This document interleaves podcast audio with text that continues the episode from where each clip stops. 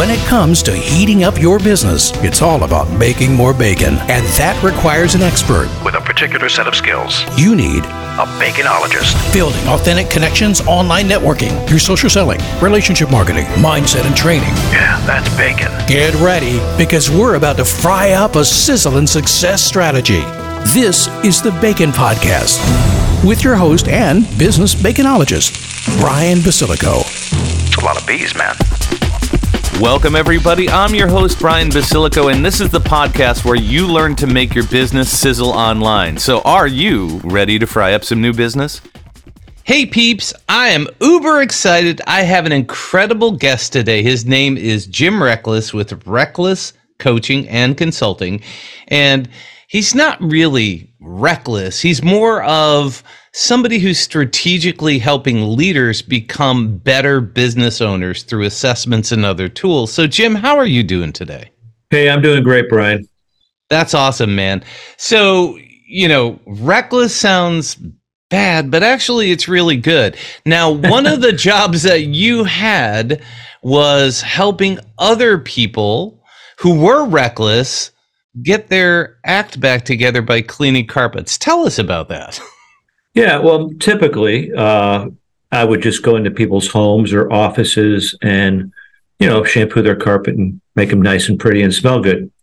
Occasionally, we were called into a emergency situation, and uh, this one happened where a warehouse uh, had a sewer backup, and there were about two inches of shit on the floor, literally. Uh, and it was my job to vacuum, suck it all out, and get it clean. Well, that sucks, but I'm glad you were able to get things back to normal. So, today we're going to be talking about leadership assessments and those kind of things. Now, I am a big fan. Um, I'm a huge fan of something called Crystal Knows. uh-huh. and I use that on LinkedIn to kind of get a sense of who I'm talking to. And it's based on the DISC system. As a matter of fact, when we met, we met at a lunch. Um, I was able to print out everybody's DISC assessment, and you know, you said it was pretty spot on. So I'm a firm believer. At least it's it's good to help people have a better understanding of who you're talking to. But I think you do this more for an individual in a bigger sense with leaders, right? So correct. The first thing I want to talk about is when it comes to business leaders, what is the perceived problem? What problem do they think they have? Or maybe they don't even understand that they have? Yeah, I think leaders get to a uh, point where they've kind of reached a lid and they get frustrated because they think they have it pretty well together. They think they're good at what they do and they don't understand why they can't grow, why they can't get their employees maybe to deliver in the high level of performance they'd like. And so they usually come to be frustrated with what's wrong with my company, what's wrong with my employees. And uh, sometimes, hopefully, they'll come with saying, I think maybe I need help too, but I'm not sure what that is. So that leads us directly into the real problem. I think the real problem is, and and believe me, I've had coaches. I've had lots of coaches over the course of time, but it was finally uh, one coach that I think helped me break through that got me out of my own way. So hmm. you know, and even though I knew I needed help, I never really implemented it correctly. So when people are looking for that how do you get them to admit that they need help? What's the what's the way that you do that?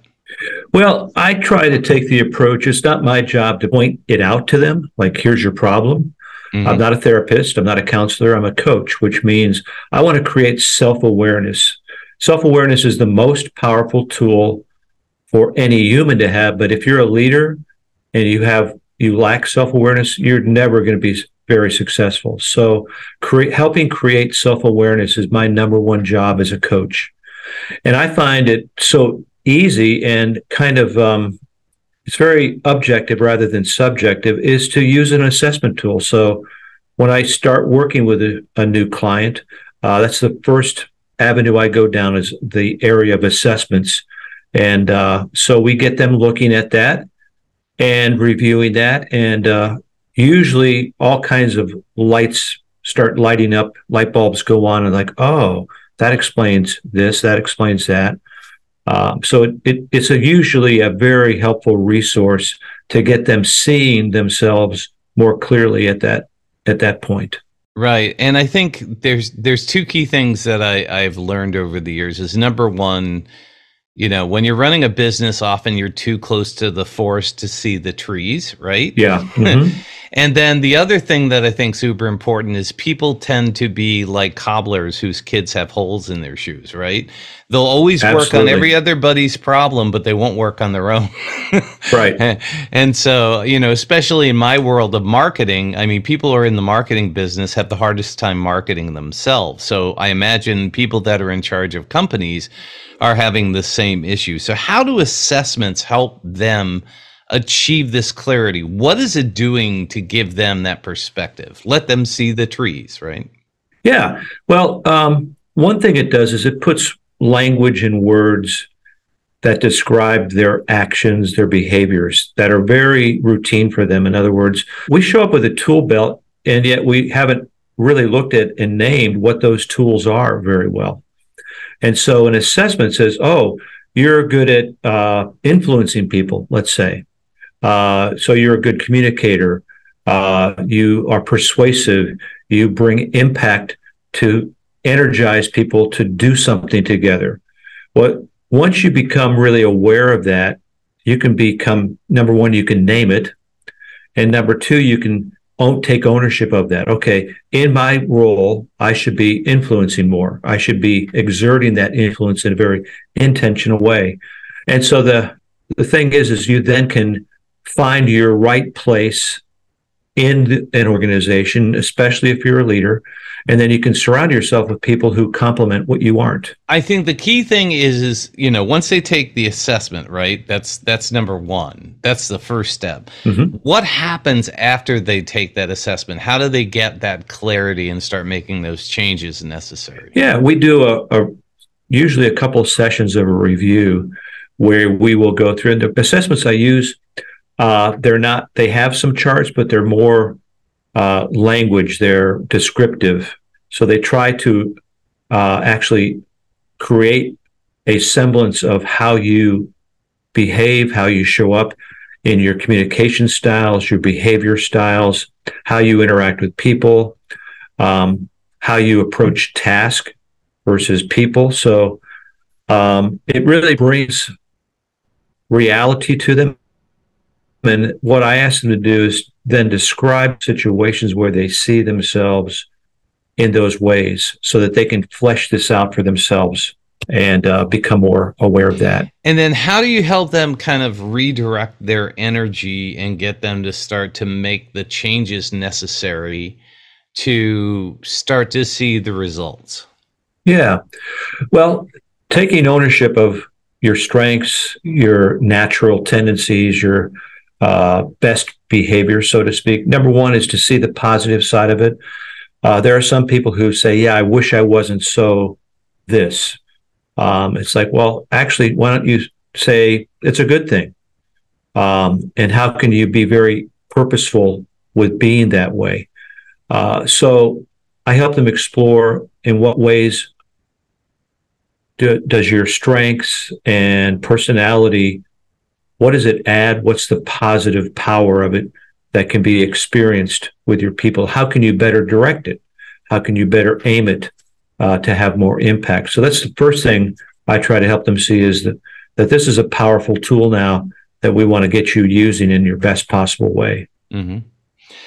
And one of the things that my business coach really emphasized with me is, you know, number one, she found those strengths and laid them out in front of me and it's like okay here's what you're really good at. And, and you know conceptualization problem solving are part of it but interviewing is one teaching is another. Those are the things that i'm really really good at. Mm-hmm. where my weaknesses lied uh, i kept trying to do it because nobody could do it as well as i could. So one of the things that i learned you know the hard lesson on is work to your strengths and hire to your weaknesses. Is that right. part of what you do as well? Absolutely. Yeah. And so, can you explore that a little bit? I mean, how do you get them to realize that maybe they need to get some new people on the bus? Hey, can I tell you a story about that? Sure. Yeah. So I have a client. Actually, she's was my first business client that I ever had, who was uh, frustrated with the lack of growth in her business. Uh, it had peak. It had, uh, you know, plateaued for a year or two, and uh, you know wanted help in becoming a better leader. So uh, we did an assessment, several assessments with her. I took her through my intentional leadership uh, plan and uh, she discovered a lot about herself. And in the process, uh, you know, she realized that she was this high precisionist. It was a high C in the disc profile and a high S. So she was extremely task oriented as well as uh, analytical. Uh, she was also a very high achiever. So she always had a, a list of things that she wanted to accomplish and do. So she was good at getting stuff done herself. What she had a hard time doing was rallying her employees and a team to work with her well. Mm-hmm.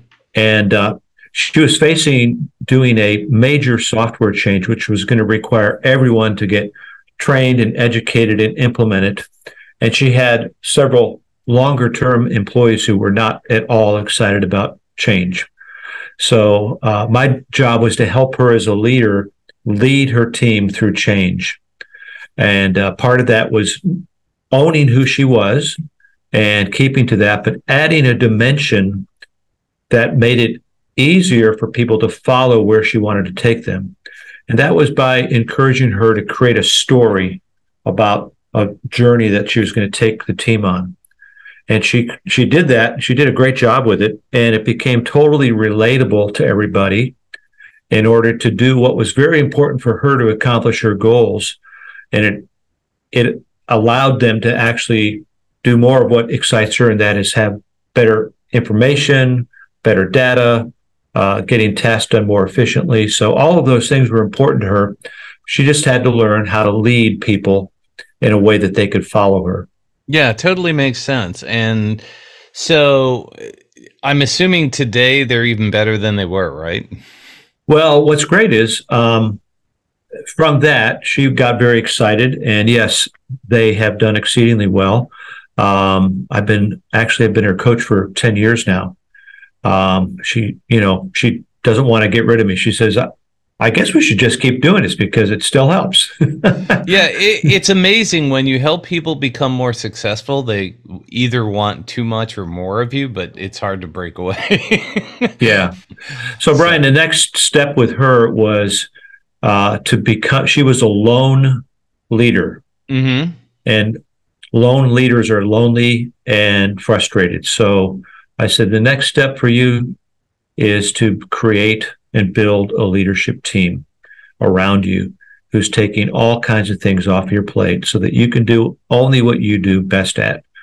So uh, that was a process we did, and uh, we she selected three people she felt, and we gave assessments to many of them to identify people with the right skills and strengths.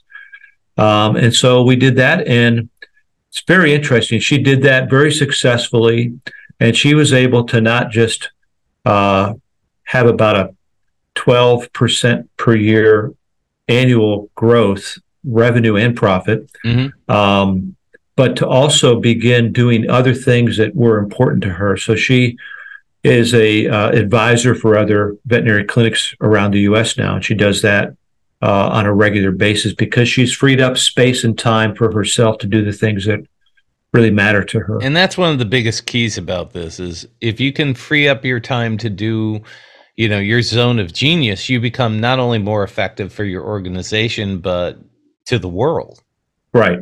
Absolutely yeah. That's awesome.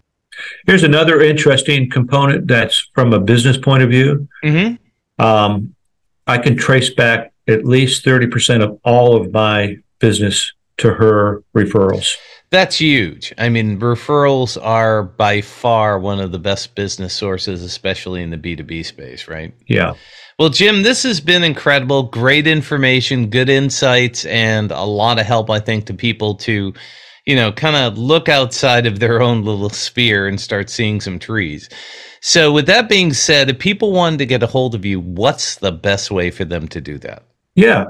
Best way would be to email me at jim at Reklis Coaching and Consulting.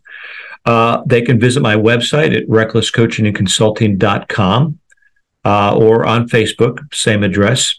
Um, and I'll even throw out my phone number.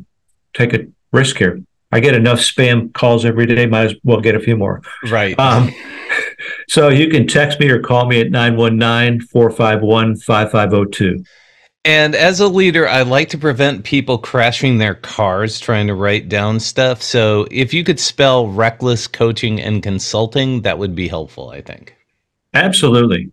It's R E K L I S and then the words coaching and consulting.com. And is the and an ampersand or just an A and It's all letters.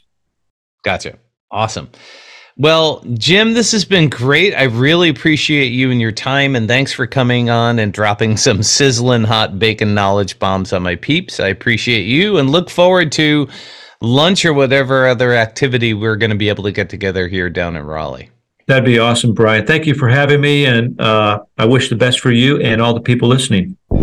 Thank you for letting us sprinkle some bacon bits into your brains. Want some more? Learn more about this podcast and our guest experts at baconpodcast.com. Have questions? Send them to Ask Brian at baconpodcast.com. Until next time, keep sizzling. And remember, it's all about the bacon.